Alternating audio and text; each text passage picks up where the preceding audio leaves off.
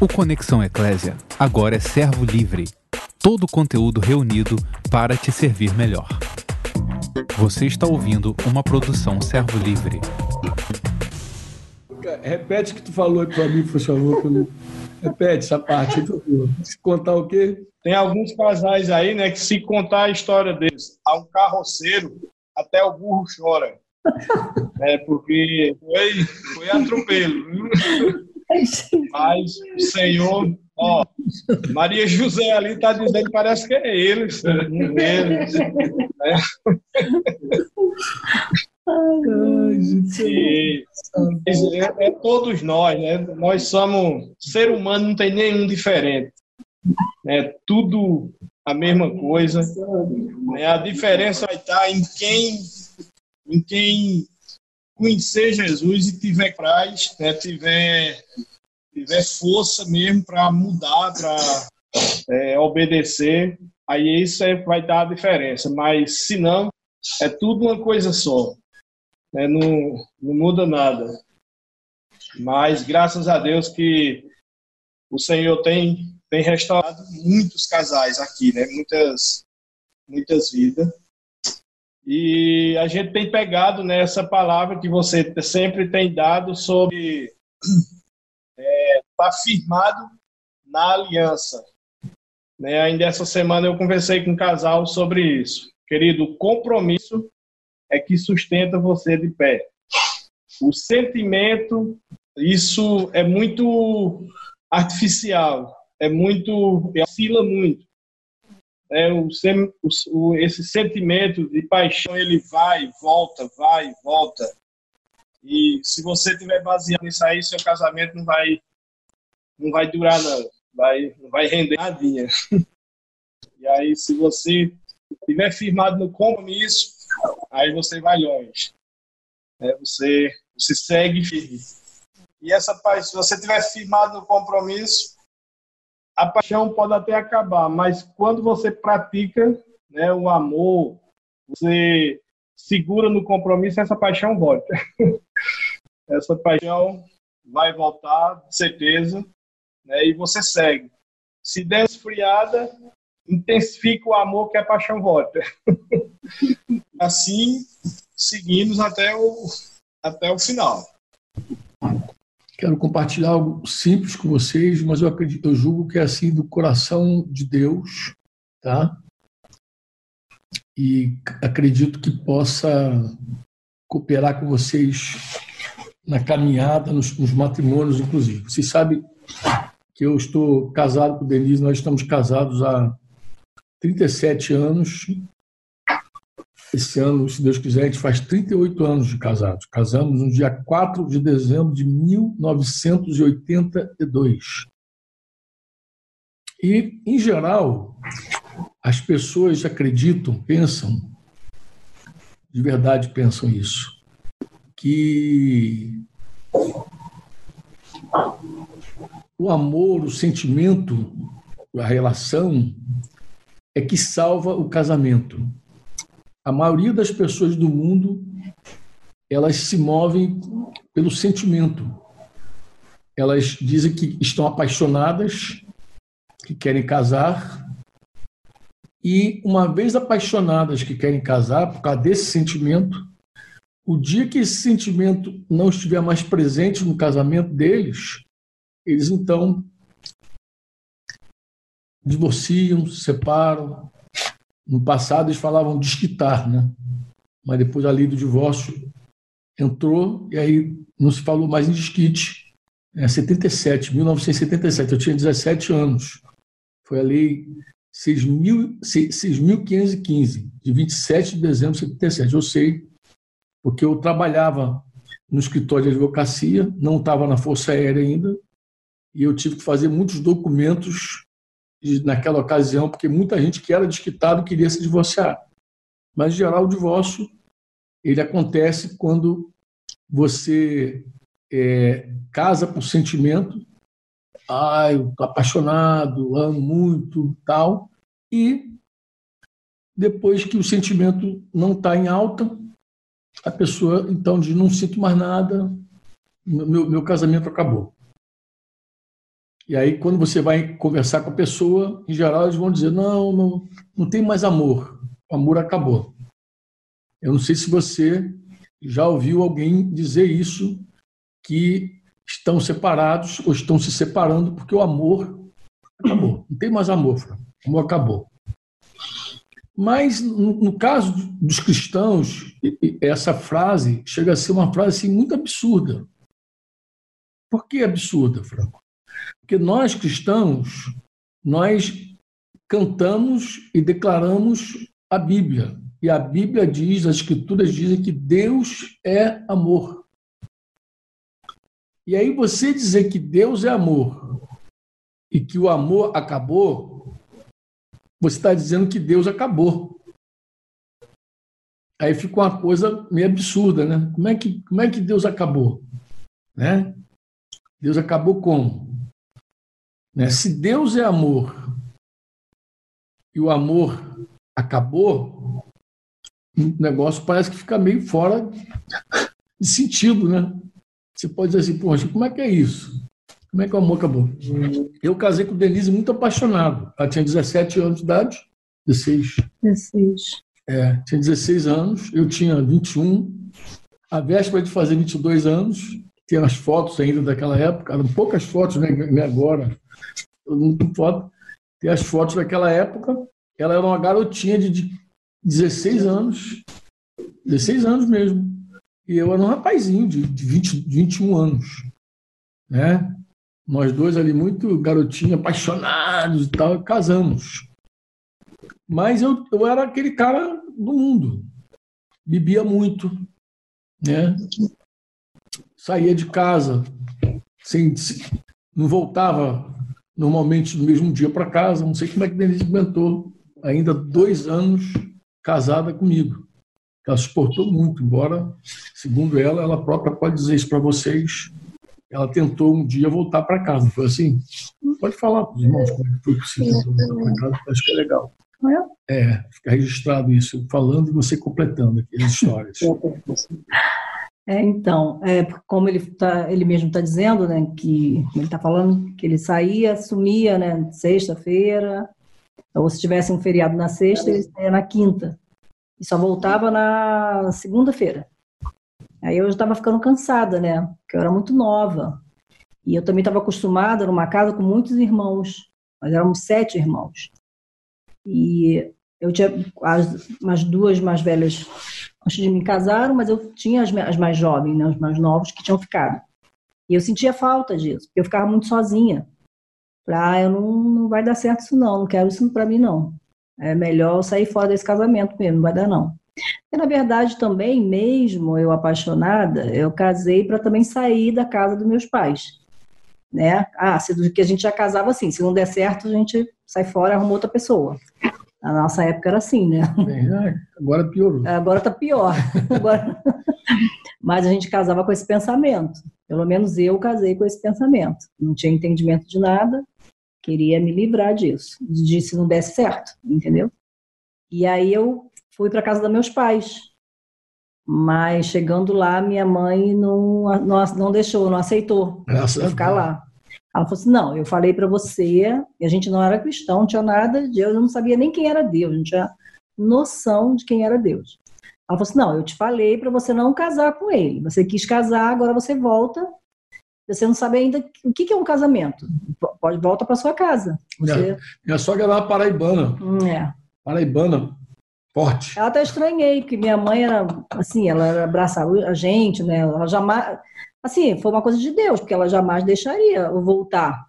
E eu era muito nova. Eu tinha feito, estava com 17 anos. Era uma criança, não sabia nada, nada. De verdade, não sabia nada. E aí ela mandou eu voltar para casa. Aí eu voltei, obedeci ela. Eu falei, eu vou voltar. Graças a Deus. Mas foi muito, era muito difícil, entendeu?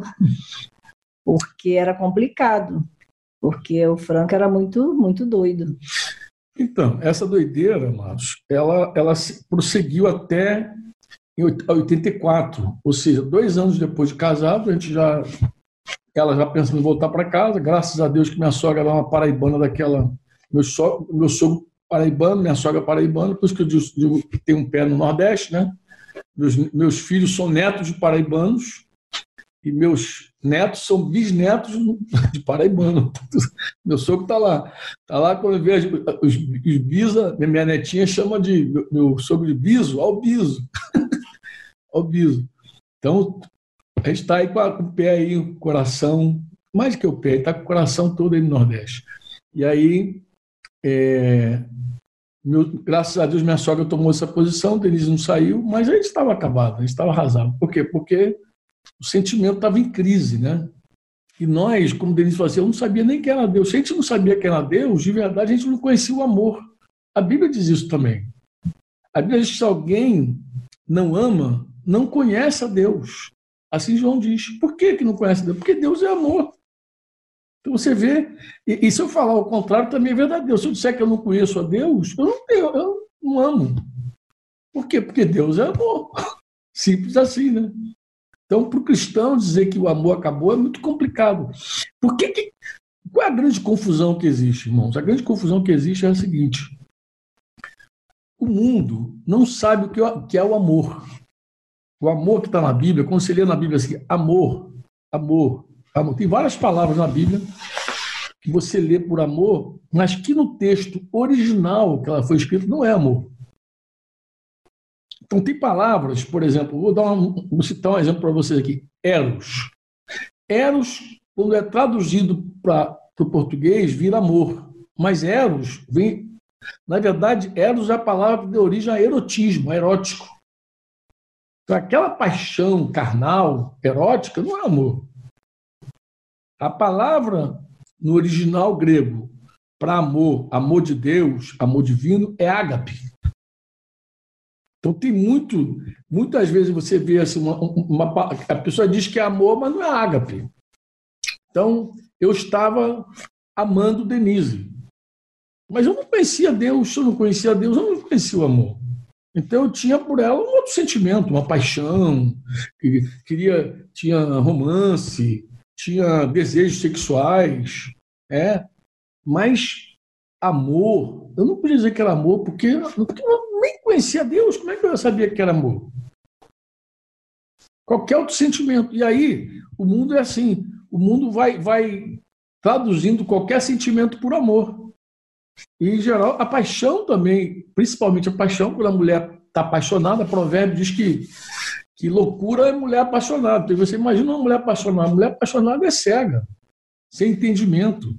É isso que diz provérbios, não tem entendimento, está cega. Se ela está cega, ela está vendo o quê? Está vendo ninguém.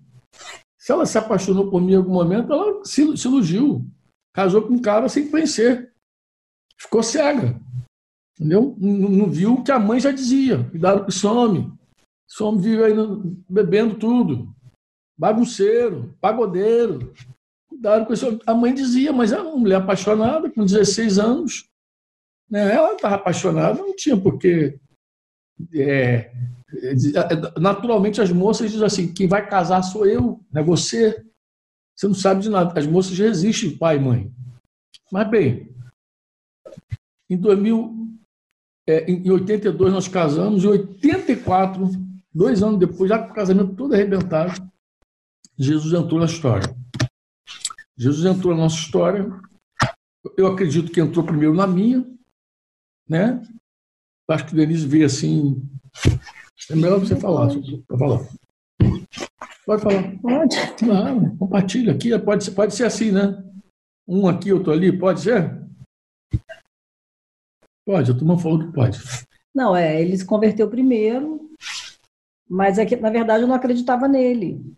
Eu ficava assim, ah, isso aí é, daqui a pouco acaba. Porque ele sempre fazia promessas, que ia parar de beber, Aí ficava uns três meses sem beber, sem sair, sem ficar dias fora, mas depois, quando ele voltava, que passava os três meses, já sabia que ia ser complicado, que ia ficar pior. E aí eu não acreditava naquilo. E eu falava assim: ah, até aparecer alguma mulher mais interessante e ele vai se enrolar, não, eu não quero isso. Não vai dar certo. Só que eu segui indo, fui indo, engravidei da Débora, Deus nos deu a Débora, e o tempo foi passando, mas eu ainda não tinha um total compromisso. É, com Deus, eu ia, eu ia em submissão, respeito aos irmãos, estavam sempre conosco, eu, eu gostava de estar com o pessoal. E só que depois eu fui vendo que a coisa era séria, que ele realmente tinha se convertido, estava sendo outra, mudando, né? Estava sendo outra pessoa mesmo, sim, estava sendo se transformando mesmo num homem de Deus. E eu comecei a observar melhor as reuniões. Eu falei, ó, tem alguma. Ele, essas pessoas sentem coisas que eu não sinto. E eu falei, ah, eu quero isso para mim. Porque eu não quero ficar. Eu, comecei a cansar de, de para reuniões, estar com os irmãos, só por causa do Franco. Porque, na verdade, assim, é uma. Isso é uma outra história, entendeu? Teria que contar essa história também para vocês entenderem. É um pouco longa. Mas vamos, vou, vou me, dedicar só a essa parte do que ele pediu para falar. E aí eu comecei a ver toda essa transformação, falei, eu quero Jesus também. Exatamente como o Franco está vivendo, e eu estou vendo essas pessoas que estão conosco, porque eu vi a sinceridade nas pessoas. Porque assim, eu estava muito machucada, principalmente com as mulheres.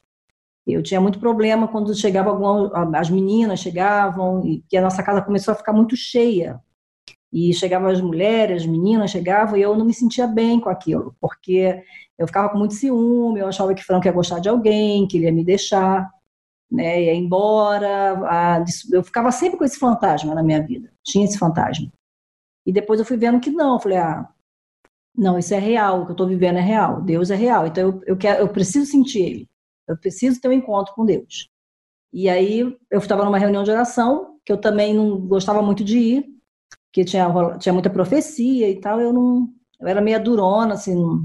Porque, assim, na verdade, o que eu precisava era de um discipulado, mas eu não deixava ninguém se aproximar de mim. Por causa, eu, as mulheres, quando vinham, falavam, ah, não, não, não, quero não, porque vão vir com interesse, daqui a pouco querem meu marido. Eu sempre tinha isso né, comigo. E um dia eu fui, eu resolvi ir nessa reunião. Falei, eu vou nessa reunião, vou ver o que está acontecendo. Porque era muita mulher e Franco que sempre estava lá no meio. Eu não, não entendi aquilo. Aí um dia eu fui. Aí eu fui e vi que era uma coisa séria, que, que as pessoas eram sérias. E eu recebi uma palavra ali, uma profecia de uma irmã. E ela falou que eu teria que Deus terminou a reunião de oração e ela veio conversar comigo sozinha. Ela não falou na frente das pessoas. Ela falou só comigo. Ela falou assim: Deus mandou te dar uma palavra que você vai ter mais um filho, só mais um filho. E vai ser um menino. Quando esse menino chegar, nascer, sua vida vai ser transformada. Aí eu olhei para ela e falei assim: tá bom, ele que faça, porque eu não quero outro filho. Eu era desse nível, entendeu? Assim, nessa. Assim, eu era bem braba mesmo, não, não, não aceitava muita coisa, não. E o tempo passou, e um belo dia eu estava grávida, passei mal e tal, descobri que estava grávida. E aí começou a mudança na minha vida. Aí começou a minha conversão. Aí eu comecei de verdade a ter um relacionamento íntimo com Deus comecei a entender quem era Deus, o que, que era o amor, o que, que era abrir mão. É, comecei a ver as pessoas, as moças, de outra forma. Comecei a receber moças na minha casa para morar na nossa casa. Eu via, via a necessidade de uma adolescente na época. E eu, eu pedi ao Franco, vamos levá-lo lá para casa, ela está precisando de ajuda. Foi algo assim que, que o Espírito Santo foi fazendo, foi transformando. E, mas nós passamos momentos difíceis, porque para toda mudança é difícil, né? Toda mudança tem que ter renúncia. Você precisa renunciar a muitas coisas. E eu precisei renunciar à nossa intimidade. Nossa intimidade era a nossa casa e os nossos filhos. A gente teve que abrir a nossa intimidade para outras pessoas. E para quem? Para as mulheres entrar dentro da nossa casa e morar na nossa casa. E eu tinha muita liberdade assim, de ir dormir, não ficava tomando conta do Franco. Não acontecia mais isso. Porque eu, me, eu tinha me libertado dele. Por isso que estou falando, tem um outro assunto antes desse que eu vivia, na verdade, eu não, eu não vivia uma vida, a minha vida, eu vivia a vida dele. Eu vivia aquela pessoa que olhava, que respirava ele, é, viajava para tomar conta dele, para saber se ele estava olhando para alguma mulher, para ver o que, ele estava fazendo. Eu acho que quem leu Tudo Se Resume no Amor de Deus, o livro que ele escreveu, vai entender do que eu estou falando, porque ali ele conta essa história de uma pessoa que ele gostou, né, que ele não sei como é que foi bem a história lá no sentimento dele, e aí, aí eu fiquei com essa marca, entendeu? De que um dia ele ia me deixar. Eu meio aquilo entrou dentro de mim, de uma certa forma entrou, e me marcou. Então toda pessoa que se aproximava, toda moça que eu achava interessante, não é que ele achava, eu achava, eu já achava que ia tomar meu lugar, porque eu não sabia quem eu era em Deus. De verdade, eu não sabia. Mas quando eu conheci realmente Jesus, que eu que ele se apresentou para mim, porque ele estava ali o tempo todo, mas eu não, não tinha interesse de conhecer ele, porque eu vivia à sombra do meu marido, eu vivia atrás do Franco o tempo inteiro, entendeu? E, nesse, quando eu renunciei a tudo isso, que eu fui entender o que era o verdadeiro amor, o que era você amar, você amar e abrir mão, é, é, é compartilhar, porque hoje, é, hoje eu compartilho o Franco com muitas pessoas, que às vezes ele viaja, eu fico. E eu sei que, ele, que eu também estou abrindo mão para compartilhar ele com outras pessoas. E não vivo como eu ficava antes, que ligava, perguntava com quem ele estava, com quem ele estava falando, quanto que tinha mulher na reunião que ele estava, quando estava só os irmãos. Eu, eu vivia essa, essa coisa. Isso é horrível. Porque você não vive, você não tem vida, você vegeta, porque você não tem a sua vida própria. Você não tem o teu sacerdócio próprio, você não tem o teu, a tua vida com Deus. Eu não tinha isso. Eu tinha o Franco, o tempo inteiro era, eu ficava marcando ele o tempo inteiro. Isso era horrível, porque eu, eu não era feliz, eu não, não me sentia completa. Até o dia que Daniel chegou, meu filho, que aí eu digo que eu me converti de verdade quando Daniel nasceu. Ali eu me converti de verdade. Ali eu vi quem era Deus, porque Deus foi me mostrando tudo que eu ia passar. Nós passamos um momento muito difícil no nosso relacionamento com a igreja. O Franco viveu um momento muito complicado. Foi quando ele teve a disciplina, que ele ficou seis meses em disciplina. Mas eu sabia que, era, que, ia, ser que ia ser o nosso resgate, seria ali. Nós saímos do local que nós estávamos, fomos enviados para um bairro né, chamado Campo Grande, e ali o Senhor começou a reconstruir a nossa vida, de verdade. Ali ele resgatou o coração do Daniel, né, da Débora, resgatou o meu coração também. Eu voltei a, a, começar a confiar, graças a Deus até o dia de hoje, né? Porque não é fácil. A confiança, quando ela é quebrada, é uma coisa muito terrível para você voltar a confiar. Não é uma coisa fácil, né? Mas Deus tem feito até hoje, segue trabalhando na gente, né, na nossa vida, principalmente na minha. Eu não sou uma pessoa fácil de lidar. Né? Às vezes as pessoas me veem quietinha, né? Muitas pessoas falam, ah, você é tão quietinha, tão boazinha, não sabem de nada. Porque se deixar a Denise falar, Denise, que eu digo, a, mulher, né, a carne, nossa, é, é complicado mas eu tenho visto todo dia, cada dia, assim, é um dia de cada vez, o seu trabalhando. Que é, parece brincadeira, mas assim, todo dia, principalmente nesse tempo agora, que a gente tem vivido dias tão difíceis, né? Que a gente não sabe se a gente vai acordar, né? O que, que vai acontecer, mas a gente vive um dia de cada vez. E como Deus, assim, como a gente está tão próximo de Jesus, né? Como a gente tem buscado realmente ouvir o coração dele. Assim, pelo menos eu tenho procurado, né? Buscar, mas confesso que tem dias que é difícil, que as lutas vêm, né? A gente né, passa nossas, porque é muito tempo junto também, dentro de casa, não sai para lado nenhum. Aí hum, tem hora que a gente dá choque, tem hora que desconecta. Parece que é, esses dias eu percebi que a gente estava resolvendo alguns, precisamos ir num shopping que abriu e a gente precisava resolver um problema lá. E de repente a gente está meio que discutindo, andando. Eu falei, gente, andando no meio do shopping. Eu falei, Ih. aí eu senti no meu espírito assim, falei, a gente está desconectado. Eu creio que o Espírito Santo falou comigo ali. Vocês desconectaram. Ó, presta atenção. E aí eu achei melhor ficar quieta. Foi difícil, mas eu estava bem braba, né? Aí ele falou assim: Mas você não vai lá resolver o negócio? Eu falei: Não, a gente, eu vou aonde você vai. Aonde a gente falou que a gente precisava ir. Ponto. Sim. E graças a Deus deu tudo certo. A gente ficou bem. Também uma coisa que nós aprendemos também é não ficar assim, ah, de carinha feia, sem se falar porque não, não é isso que vai resolver o problema. Então, o problema existe, então a gente uma hora vai sentar e vai conversar sobre, sobre esse problema que apareceu.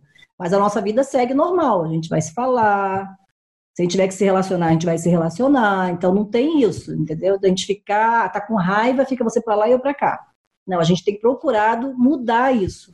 Já há alguns anos que a gente faz isso. É. Que a gente tem mudado essa prática e graças a Deus a gente tem conseguido pela graça de Deus. Porque cada um quer ter sua razão, né?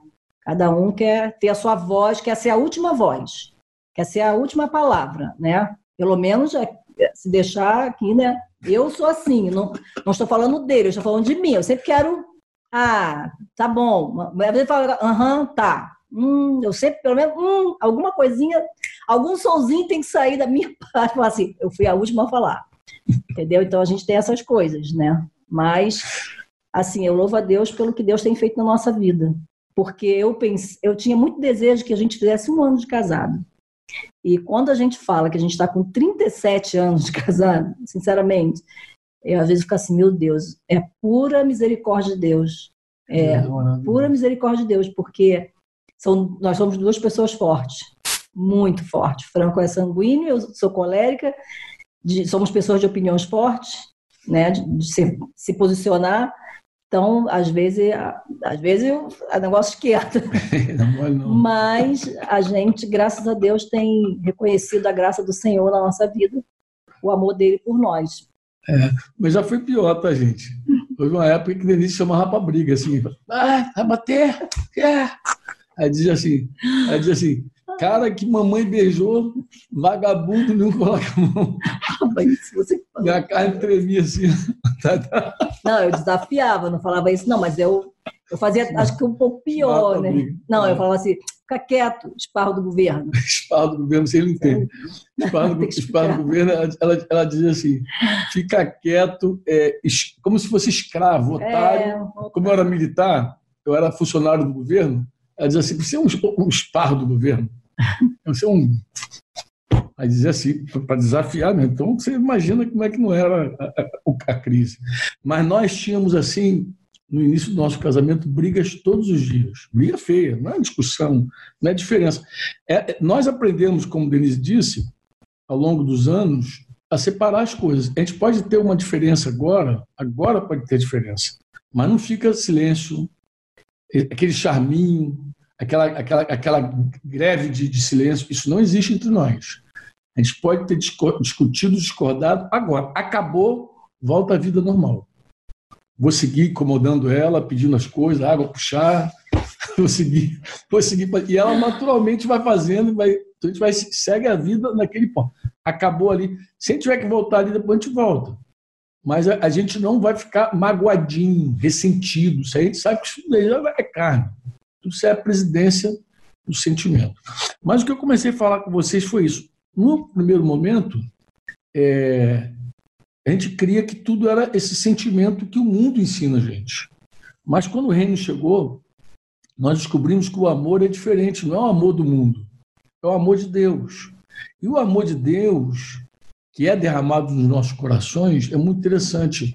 Esse amor, ele é um convite para nós ao sacrifício.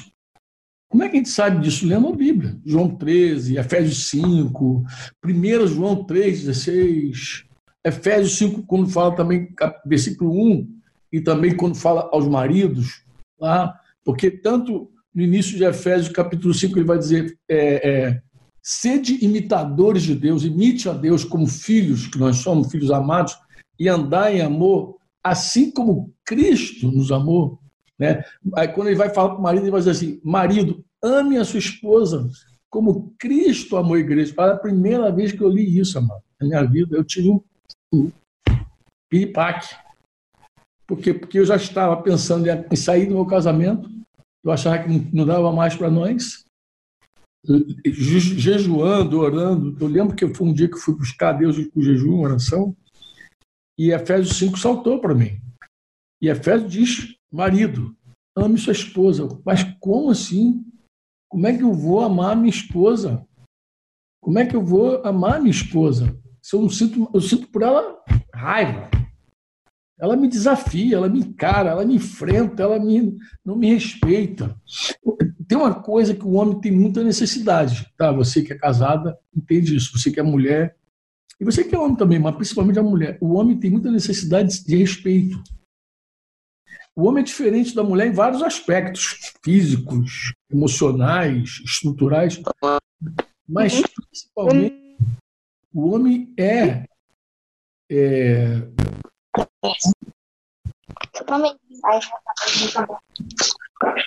Tem aqui um, um somzinho. Acho que essa daqui é do Sérgio Franco. O homem, ele é ele é muito necessitado de, de, de respeito. Não precisa de respeito. Você quer machucar um homem, desrespeita ele. E a mulher tem muitas maneiras de respeitar o homem, muitas maneiras. A mulher nem precisa falar para desrespeitar um homem. Se ela fizer uma cara, já desrespeitou. Então o cara diz assim, não, o sujeito diz, não, deixa comigo que eu vou resolver ela. Hum? Hum? Se ela fizer assim, acabou. Ela já faltou respeito com o cara. E às vezes a mulher desrespeita o homem na cara dele, e às vezes desrespeita o homem na frente dos filhos. Os filhos estão lá, e aí o homem fala alguma coisa, a mulher. Ah, a mulher tem muitas formas de respeitar o homem. Muitas formas. E isso mexe muito com o cara.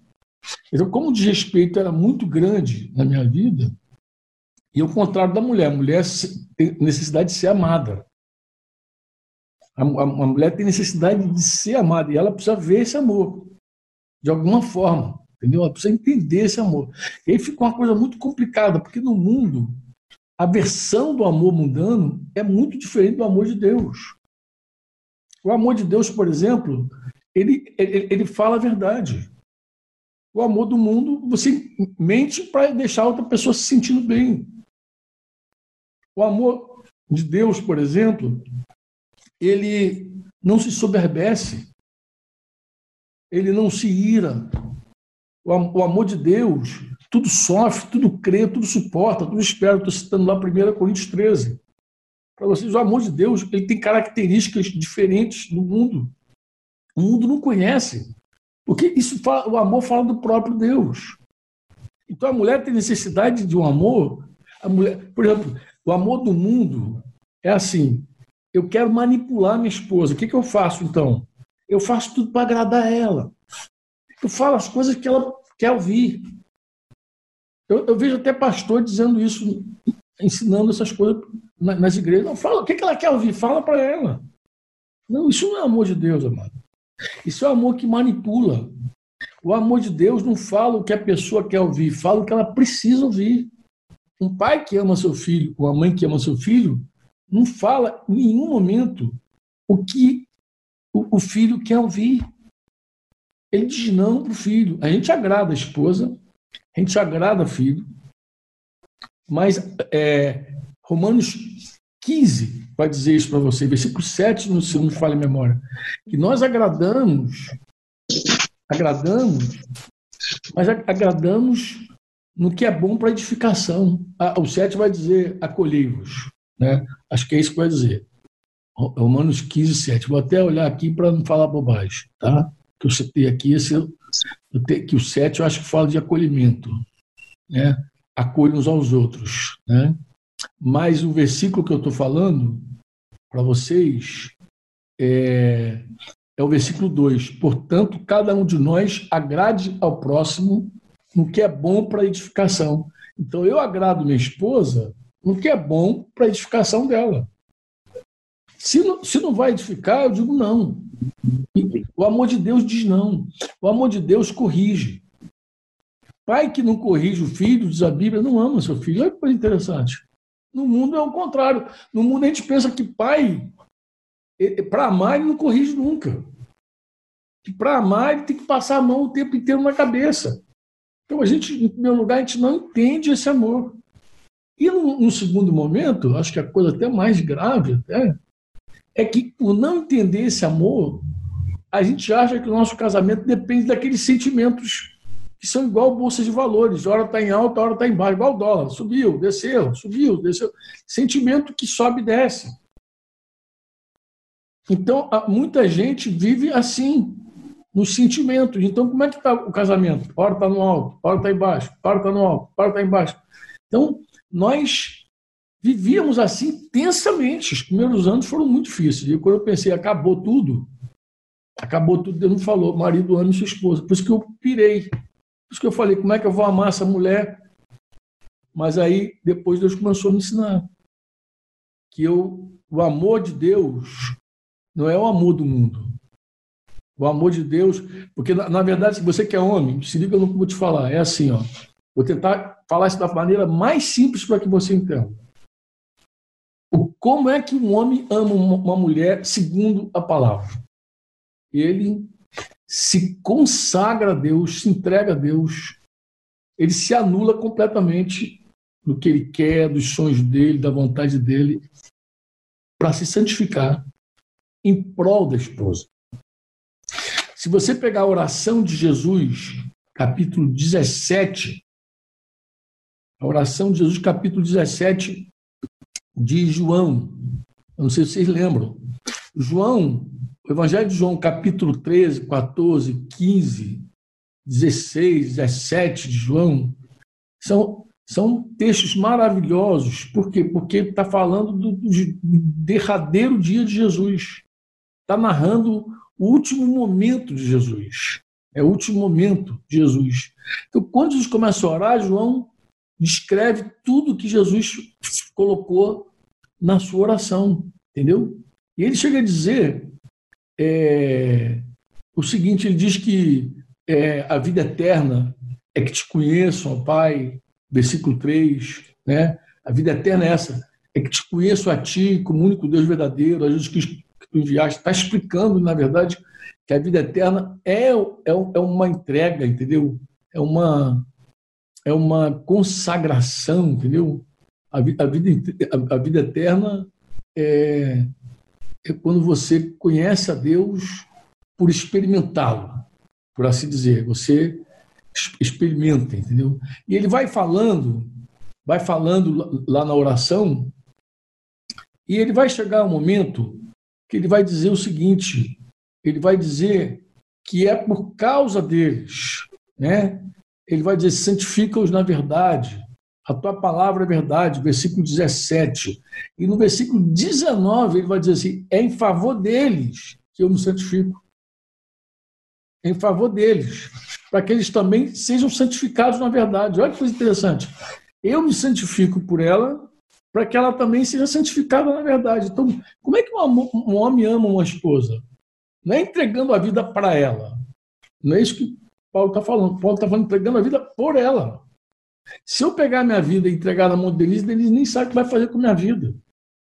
Eu preciso me consagrar a Deus para que ela também se inspire em mim e se consagre a Deus. Sabe por que eu estou dizendo isso, amado? Porque é provável que tenha alguém me ouvindo agora aí que pense que o sentimento dele pela mulher dele acabou. Eu não sei nem por que eu estou casado, não sinto mais nada por ela. Querido, teu casamento não depende desse sentimento humano, não. O amor que Deus espera que você tenha pela tua esposa é o amor que você consagre tua vida a Deus por ela. Que você seja capaz de se santificar por ela. É que a gente vive num mundo tão egoísta, tão egoísta, tão egoísta, que quando a gente pensa em santificação, sabe o que a gente pensa? A gente pensa na santificação para eu ser salvo. Não, eu preciso ser santo. Eu preciso ser salvo. Salvação individual.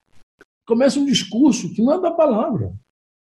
Nós nos santificamos pelos outros os pastores que estão me ouvindo aí, se saibam que eu estou dizendo é verdadeiro. Você se santifica pelas ovelhas. Muitas vezes o pastor pensa até em cair. Ele é tentado como qualquer pessoa é tentada. Mas o que, que ele tem que fazer? Ele tem que olhar para as ovelhas e literalmente dizer assim: oh, eu, me segura, porque se eu cair, vou machucar um monte de gente.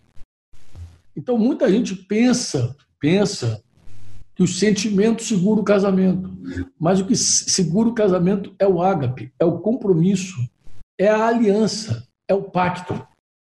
Quando você foi lá no teu casamento e fez um pacto com a tua esposa, não sei se você fez isso no civil, com o juiz de paz, não sei se foi um padre que te levou a fazer isso, não sei se foi um pastor. Eu sei de uma coisa, que se você casou, você fez um pacto. E esse pacto esse pacto salva o teu casamento. É esse pacto que salva o teu casamento. Porque esse pacto é um pacto de entrega. É um pacto de morte. Você diz, olha, eu vou estar contigo em toda e qualquer circunstância, em qualquer prova, na riqueza, na pobreza, na saúde, na doença, né? em qualquer tribulação, na alegria, na tristeza, até quando até que a morte nos separe. Quando a morte chegar, aí acaba a nossa aliança. Mas enquanto a morte não chegou, a nossa aliança fica. Você não está dizendo no teu pacto, olha, eu vou estar contigo até que meu sentimento, enquanto houver sentimento, eu estou casado contigo. Você não disse isso. Você não falou isso no teu, no teu pacto. No teu pacto você falou que estaria em toda e qualquer circunstância da vida. Nas boas e nas ruins, porque as boas também provam. Às vezes tem casal que suporta a pobreza, quando chega dinheiro divorcia. Tem casal que pobre passa o perrengue na pobreza e vai os dois juntos. vai que vai. Quando começa a ficar próspero, tem um dinheirinho uh, para cada lado. Mas o casamento é, é testado em toda e qualquer circunstância, na, na honra e na desonra. Quando os filhos chegam com vários problemas. Então... E o ágape, irmãos, é isso. O que é o amor ágape? É uma consagração a Deus por alguém. É uma consagração a Deus por alguém. É isso que é o amor ágape. Hum? E eu, eu quero é, terminar dizendo assim: vocês prepararam para cear hoje. Presumo que, que em família, aí, com os casais, hoje vão partir o pão. Eu queria é, animá-los a fazer o seguinte: vou dizer para vocês o, o, que, que eu fiz, tá? Pode te inspirar, não sei se vai te inspirar. Vou falar o que, que eu fiz. Eu, quando comecei a pastorear, e Denise comigo do meu lado, graças a Deus, é, nós não tínhamos entendimento da ceia. Então a gente tomou uma decisão de você, a gente vai ficar sem ceia, até de entender o que é ceia. A gente ficou com a igreja um ano sem tomar ceia. Um ano. Um ano depois, Deus começou a nos falar sobre o pacto da ceia. O que, que era de verdade o pão e o vinho? E aquilo nos tocou tanto, tanto. Que a gente pensou, cara, como é que começa um, um vínculo verdadeiro da igreja? Uma compreensão de que pelo pão que foi partido, pelo sangue derramado, nós temos uma aliança eterna. Tem uma live que eu fiz aí que chama-se A Ceia do Senhor. Se você não assistiu, embora o povo de Tapetinha é fiel, assista. Eu falo sobre esse assunto. Mas o que, que eu acho que eu não falei nessa live? É que eu fiquei um ano sem seriar, mas a primeira pessoa que eu seriei foi com o Denise. Primeira pessoa. Pegamos o pão, não foi? Uma tacinha, suquinho de uva, colocamos lá um de frente para o outro, assim. A gente morava numa casinha muito pequenininha, muito pequenininha. Acho que vale a pena dizer isso. Né? Essa casinha que a gente morava foi assim: eu, eu fui morar lá antes de casar com Denise. Aluguei essa casa. E quando Denise. Eu convidei eles para ir lá em casa. Eles foram lá e ficaram maravilhados. Sabe por quê? Porque era a casa que meu sogro morou. E Denise nasceu naquela casa. Então, quando meu, meu sogro chegou na Paraíba, lá, aquele montão de gente, ele botou um monte de filho naquela casa pequenininha. Eu não sei como é que ele conseguiu. Conseguiu. Quantos filhos teve lá, né, que falou? Já tinha Celeida, já tinha Albinha. Ah, já tinha Ivan. Aí você. a Selma também. Nasceu. Tinha a Selma também. Selma também. Essa ah. morreu. E eu tinha uns cinco filhos. Mal, mal cabia nós dois na casinha. Era o que eles chamam aqui de meia água. Era uma meia água nos fundos de uma casa, mas era duas meias, meia, meia água no fundo da casa. Então, uma casa pequenininha. Era uma cozinha, uma sala e um quarto. E um banheirinho. Colado na cozinha. Colado na cozinha ali, do lado da cozinha. Saía da cozinha, saía do banheiro, estava dentro da cozinha. Saía da cozinha, estava na sala e quarto. Só. E ali a gente recomeçando a nossa vida em Cristo. Pegamos o pão, pegamos o suco de uva, e aí eu fiz uma coisa, queridos, que eu queria animar você para terminar esse tempo aqui, você fazer. Eu, quando me casei com Denise, eu estava tão doidão, tão doidão. ó, só para você ter ideia, eu, para entrar no prédio da Romana, como diz meu amigo Zuca, eu vomitei umas três vezes. Eu já vinha de uma despedida de solteiros que não acabava. Parecia festa de índio. Se um dia eu terminava, dois. Então, vim numa despedida de solteiro. Todo dia tinha uma despedida de solteiro. Então, não deu tempo de me recuperar. Casei num sábado. Casei no dia 4 de dezembro de 1982. Então, como não deu tempo de me recuperar, eu parei na porta da Romana lá e fiquei vomitando. Bem, a noiva. Ah, alguém avisou, a noiva está aí, coisa e tal. Eu tinha que entrar. Então, eu já não sabia nem por onde entrar. Eu não sabia nada, eu não vi nada. Parei na frente do padre lá e o padre celebrou a cerimônia, não lembrava de nada. Saí dali, nossa festa era uma festa só de bebida. Não tinha nem comida, era bebida. Não, tinha, tinha comida, mas só saber de comida. Gente, era tanta bebida, mas tanta bebida. Tinha bebida, escola do quartel para lá só para beber. É uma loucura. E aí, nesse dia, eu falei com o Denise, falei, Denise, eu não me lembro como foi aquele dia do nosso pacto, mas hoje eu quero fazer consciente. Eu quero fazer olhando para você. Só nós dois. Mais ninguém. Peguei o pão, parti, de graças. Falei, esse é o corpo. Esse é o corpo que foi partido por nós.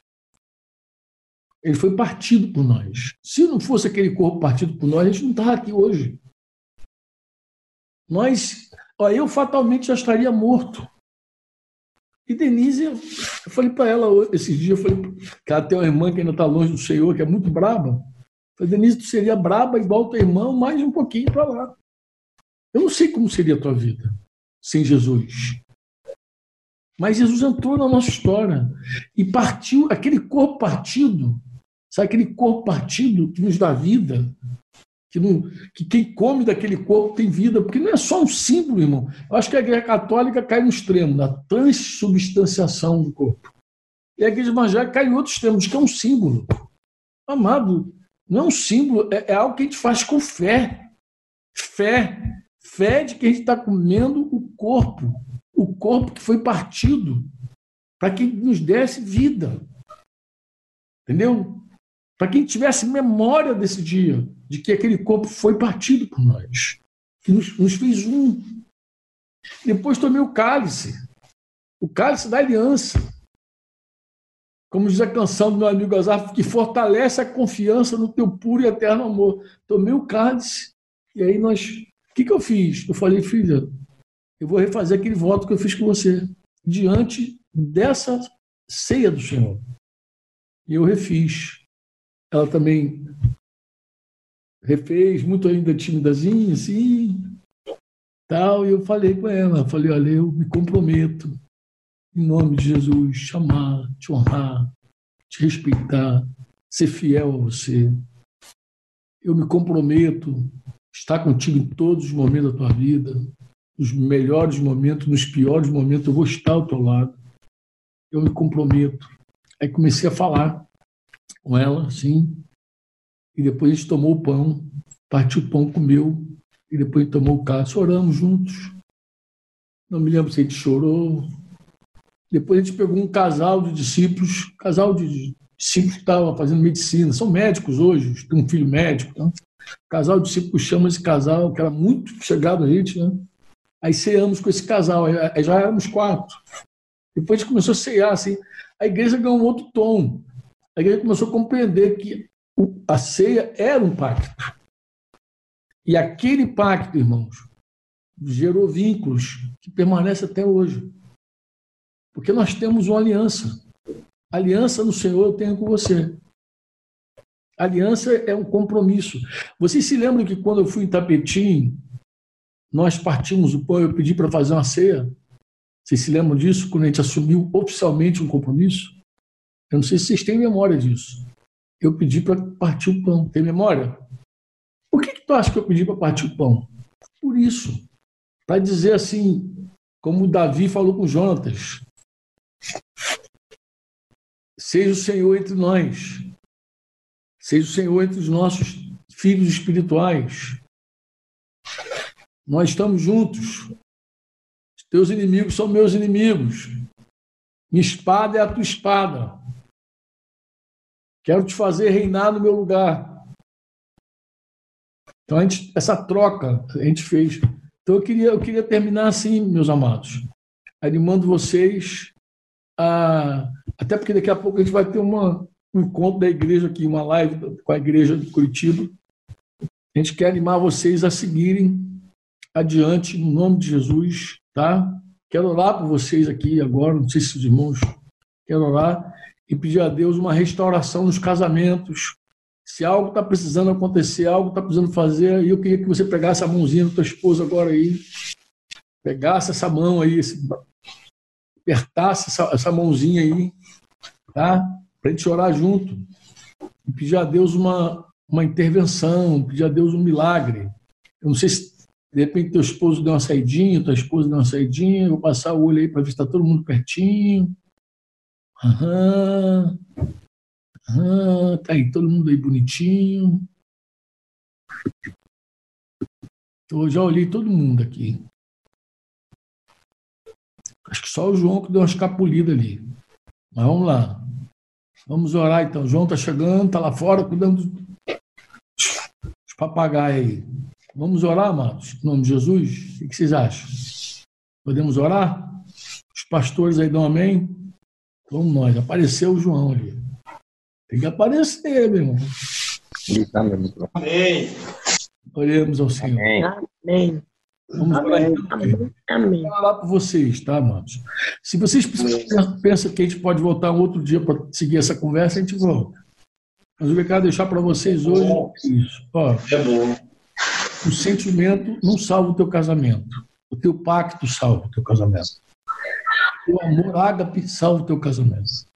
Amém. A posição de dar a vida a Deus pelo teu marido, dar a vida a Deus pela tua esposa, é isso que salva o teu casamento. É isso que vai fazer ele crescer e se aperfeiçoar. Em nome de Jesus, tá? Pai, nós somos gratos a Ti nessa hora. Muito obrigado pelo privilégio, pela honra, pela oportunidade de estarmos juntos. Amém. Queremos, Pai, eh, te bendizer, te adorar pelo milagre que tu tens feito todos os dias, Senhor, porque seguimos casados, todos nós, Senhor. Estamos Amém. aqui, seguimos casados por tua obra. Como Denise falou, é um grande milagre, Senhor. Alguns menos tempo, outros mais tempo, mas todos provando o teu milagre. Tu és verdadeiramente maravilhoso, Pai. Tu és o autor da vida, sustentador da vida, mas nós podemos dizer também, tu és o autor da família, do casamento e sustentador do casamento. Quando tu entras, Senhor, na história de uma família, tudo muda. Tudo muda.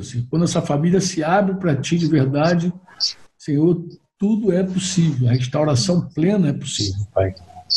Nós oramos, Pai, nessa hora pelos elementos da ceia, nos ensina a cear, nos ensina a partir o pão uns com os outros, Pai.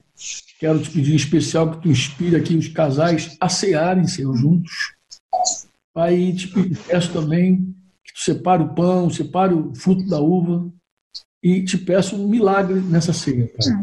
Um milagre muito especial. A tua palavra diz que quando o homem come o pão e bebe o vinho indignamente, ele come condenação para si mesmo. Alguns estão enfermos, fracos, até já partiram no Senhor por não compreenderem o milagre da unidade, por não compreender esse mistério do corpo de Cristo. O fato de sermos um de verdade, Senhor. E muita gente já partiu por não compreender isso, Pai.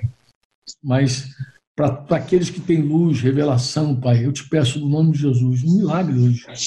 Se algum casamento, Pai, está precisando de um toque, de um retoque, de um ajuste, Pai, essa, essa, esse dia é o dia oportuno, Pai, para tu operar esse milagre. Eu oro junto com a minha esposinha aqui, Denise, junto com os irmãos aí do sertão de Pernambuco. Oramos para que o teu espírito se mova e promova um milagre, Pai. Em nome do Senhor Jesus Cristo que oramos e para a glória do Senhor Jesus Cristo que nós te oramos, Senhor. Amém. Amém. Você ouviu uma produção Servo Livre.